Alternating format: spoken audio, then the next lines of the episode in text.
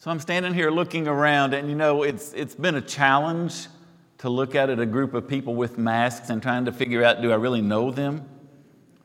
And about the time I feel like I do, I realize y'all don't sit in the same place every week. and so that makes it even a little more confusing. But I'm glad you're here sitting somewhere. Um, we're glad you're joining us at home as well in our online broadcast. Prayers presence, gifts, service, and witness. These are the commitments United Methodists make as we promise to participate in the ministries of the church when we become members of the church. Over the last few weeks, we've looked at those first four commitments. Today, I want to consider witness. Witness. And consider how we might uphold our vows through our witness. How do you feel when you hear words like witness or testimony in relation to you personally? Now, some might be excited by those words and the possibilities that's carried in those words. But a lot of us might feel a little anxious or uneasy or uncertain when we think about being a witness or sharing a testimony.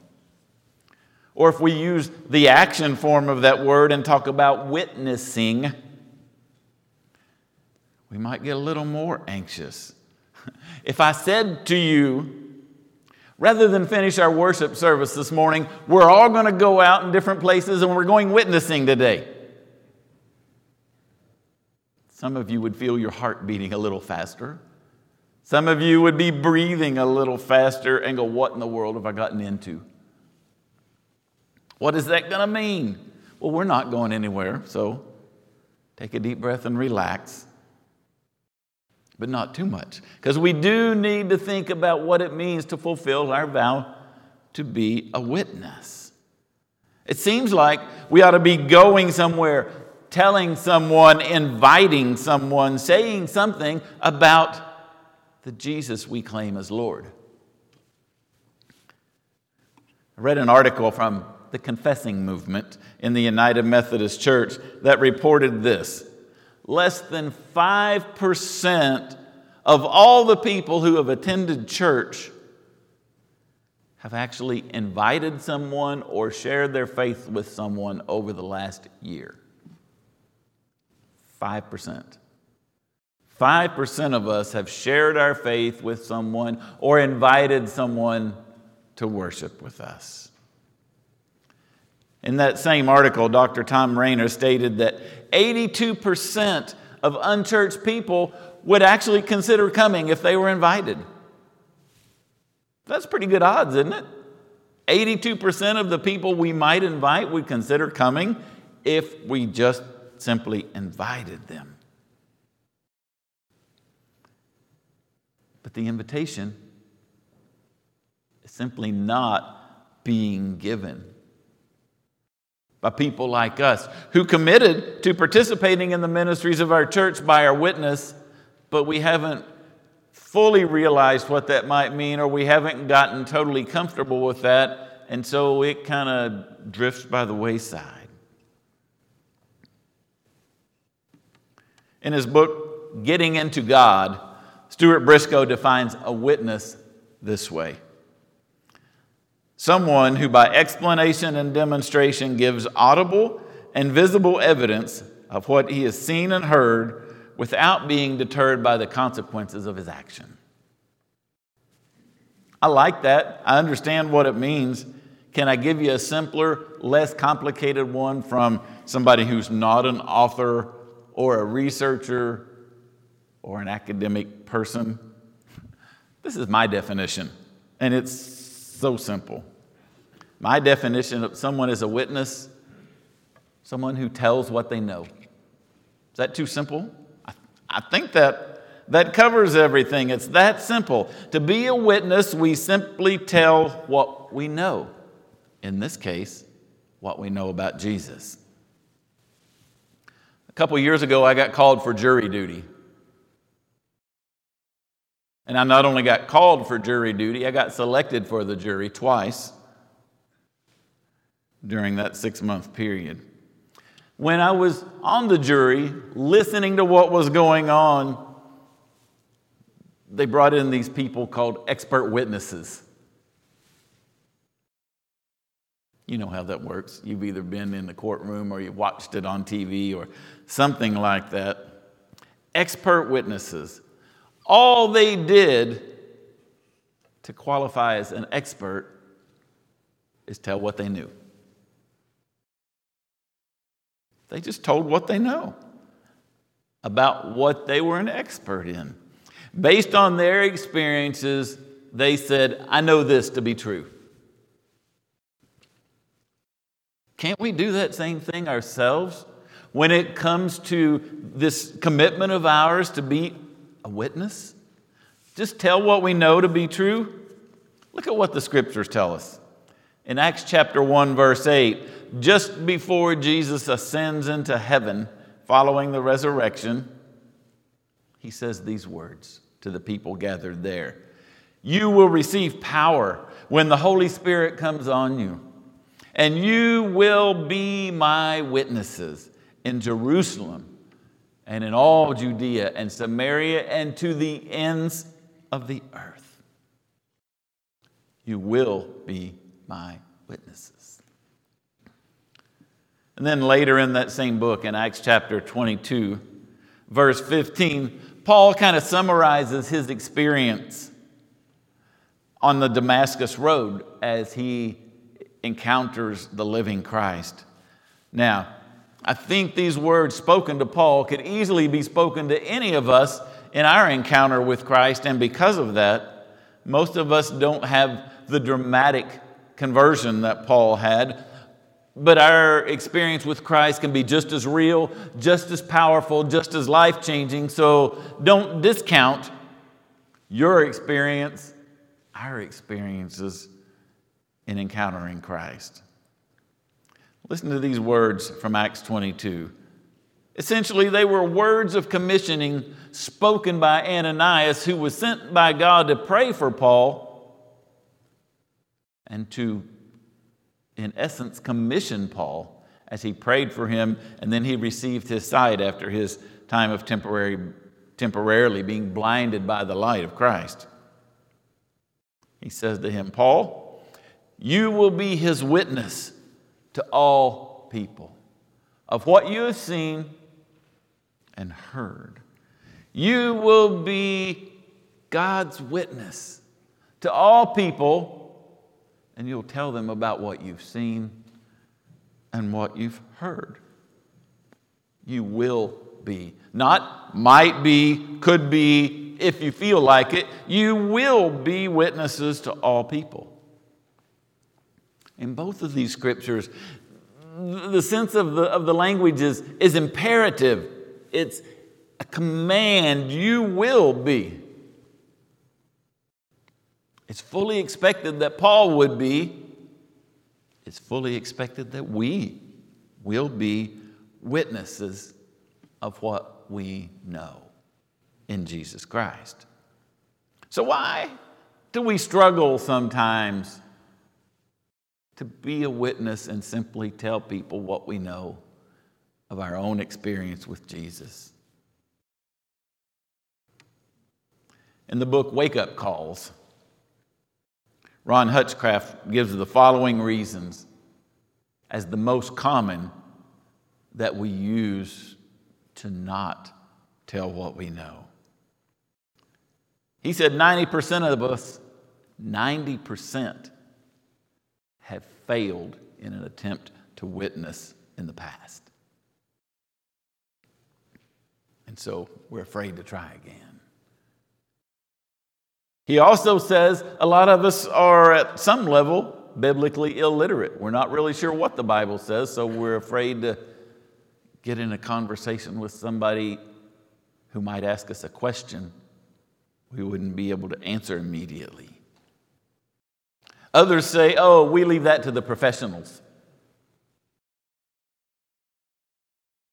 And some say, well, I shouldn't really impose my faith on other people.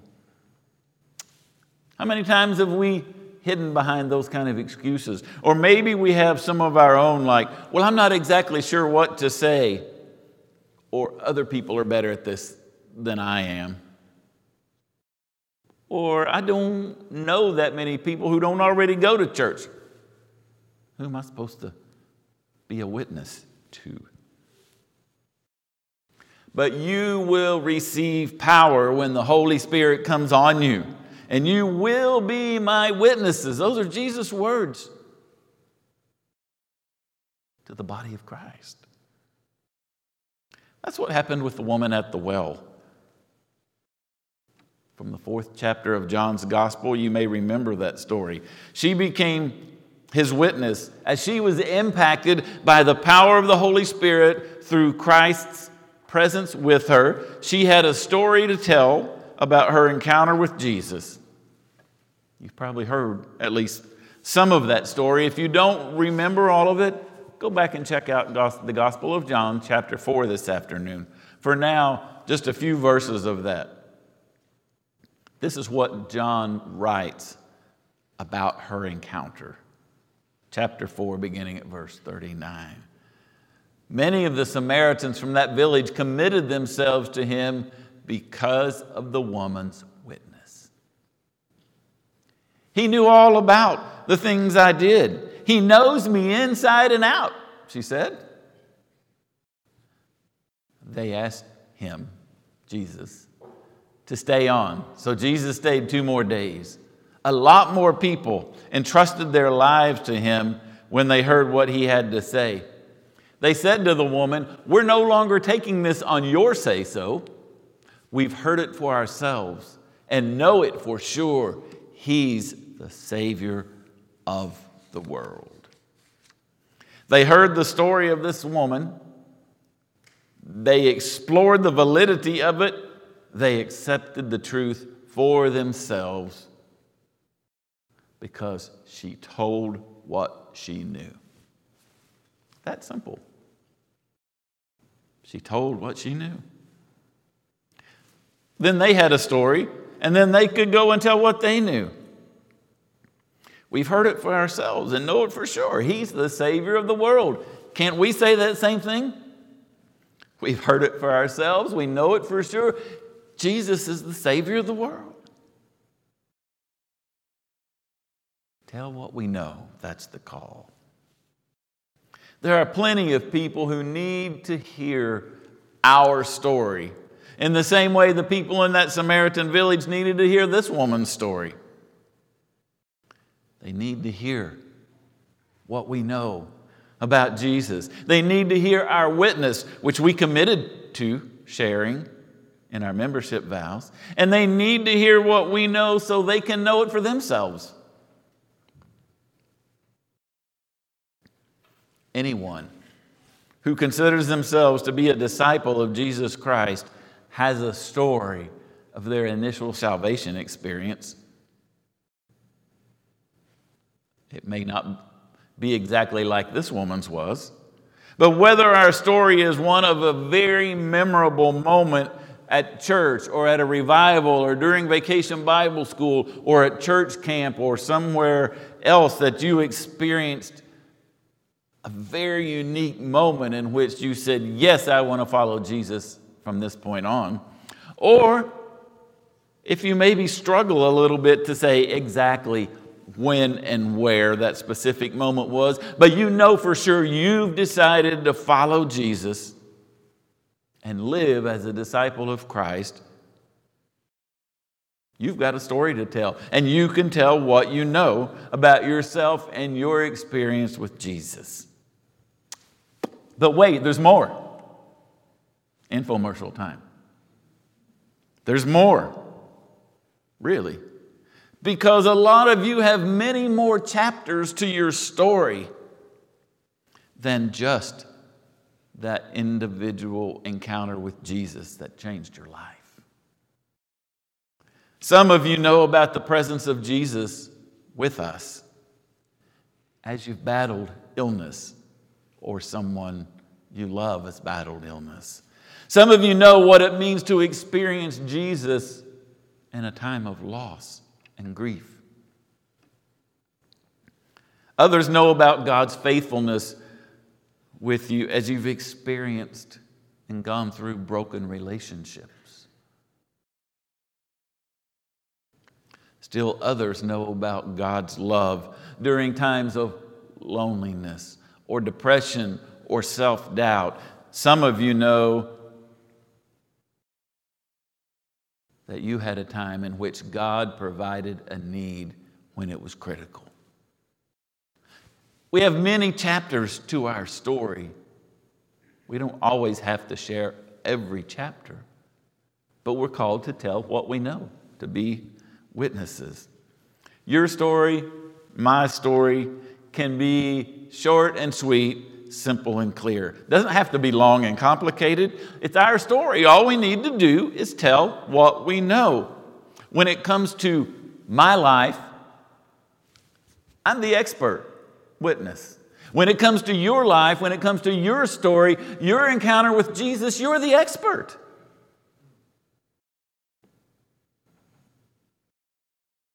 Daily, we're called to be the expert witness on the stand of the world we live in where people are listening to what we have to share.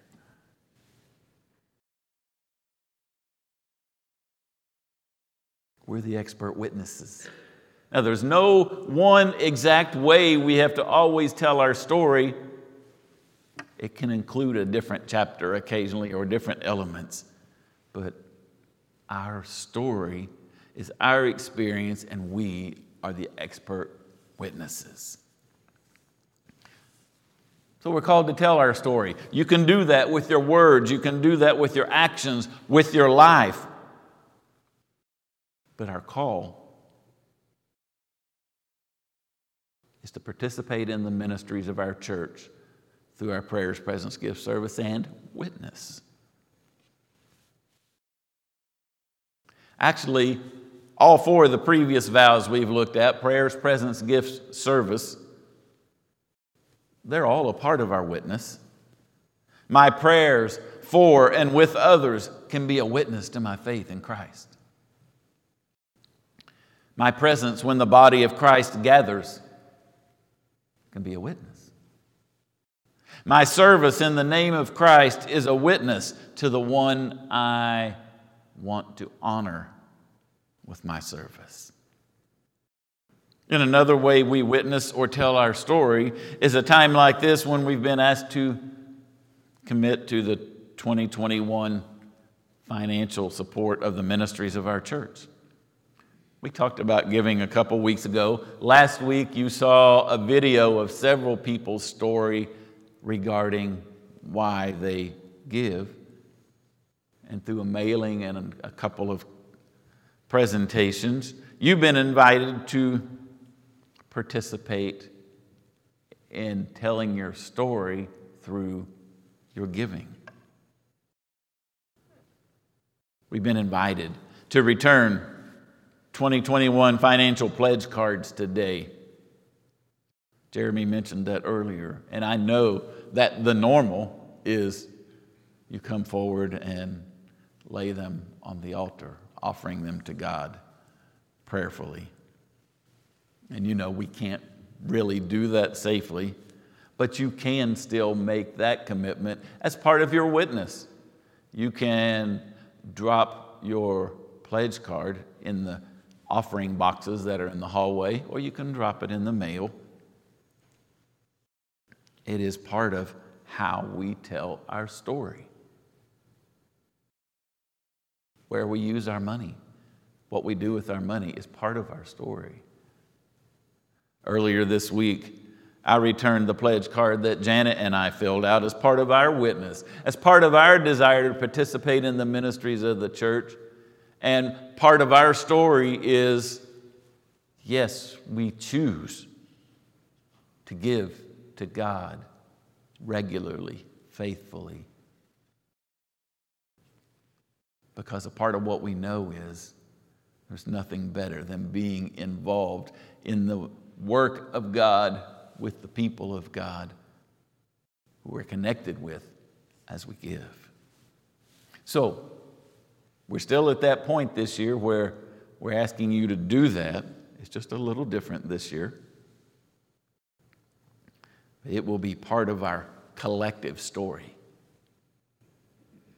and our efforts to tell what we know, not only here, but around the world through missions, ministries, and missionaries that we connect with. You've heard this scripture a couple of times already this morning. You will receive power when the Holy Spirit comes on you, and you will be my witnesses. God will use you, your story, your witness, to touch the lives of others. As we wrap up this morning, I want to revisit those vows that we make and even take a moment to recommit to those. Hopefully, we've, having thought about them over the last few weeks, we'll all be a little more intentional about living out those vows completely, faithfully. But you know, if you've been around the church very long, every time a new member joins the church, we make a corporate statement of renewal of our own vows in response to their membership vows. I want to invite you to do that with me again today. Would you read with me those commitments that we make as a part of God's church? Let's share in them together. As members together in the body of Christ and in this congregation of the United Methodist Church, we renew our covenant faithfully to participate in the ministries of the church by our prayers, our presence, our gifts, our service, and our witness, that in everything God may be glorified through Jesus Christ. Our words, our commitment to the honor and glory of our Lord. Would you pray with me? Holy God, we ask that everything we are and do would glorify you through Christ our Lord.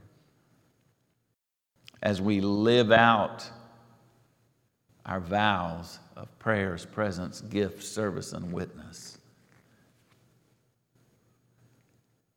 use our faithful commitment, our faithful fulfillment of those vows for your honor, for your glory, for your word to spread, for your kingdom to grow. Take us and use us through our own story, through our own opportunities to tell what we know.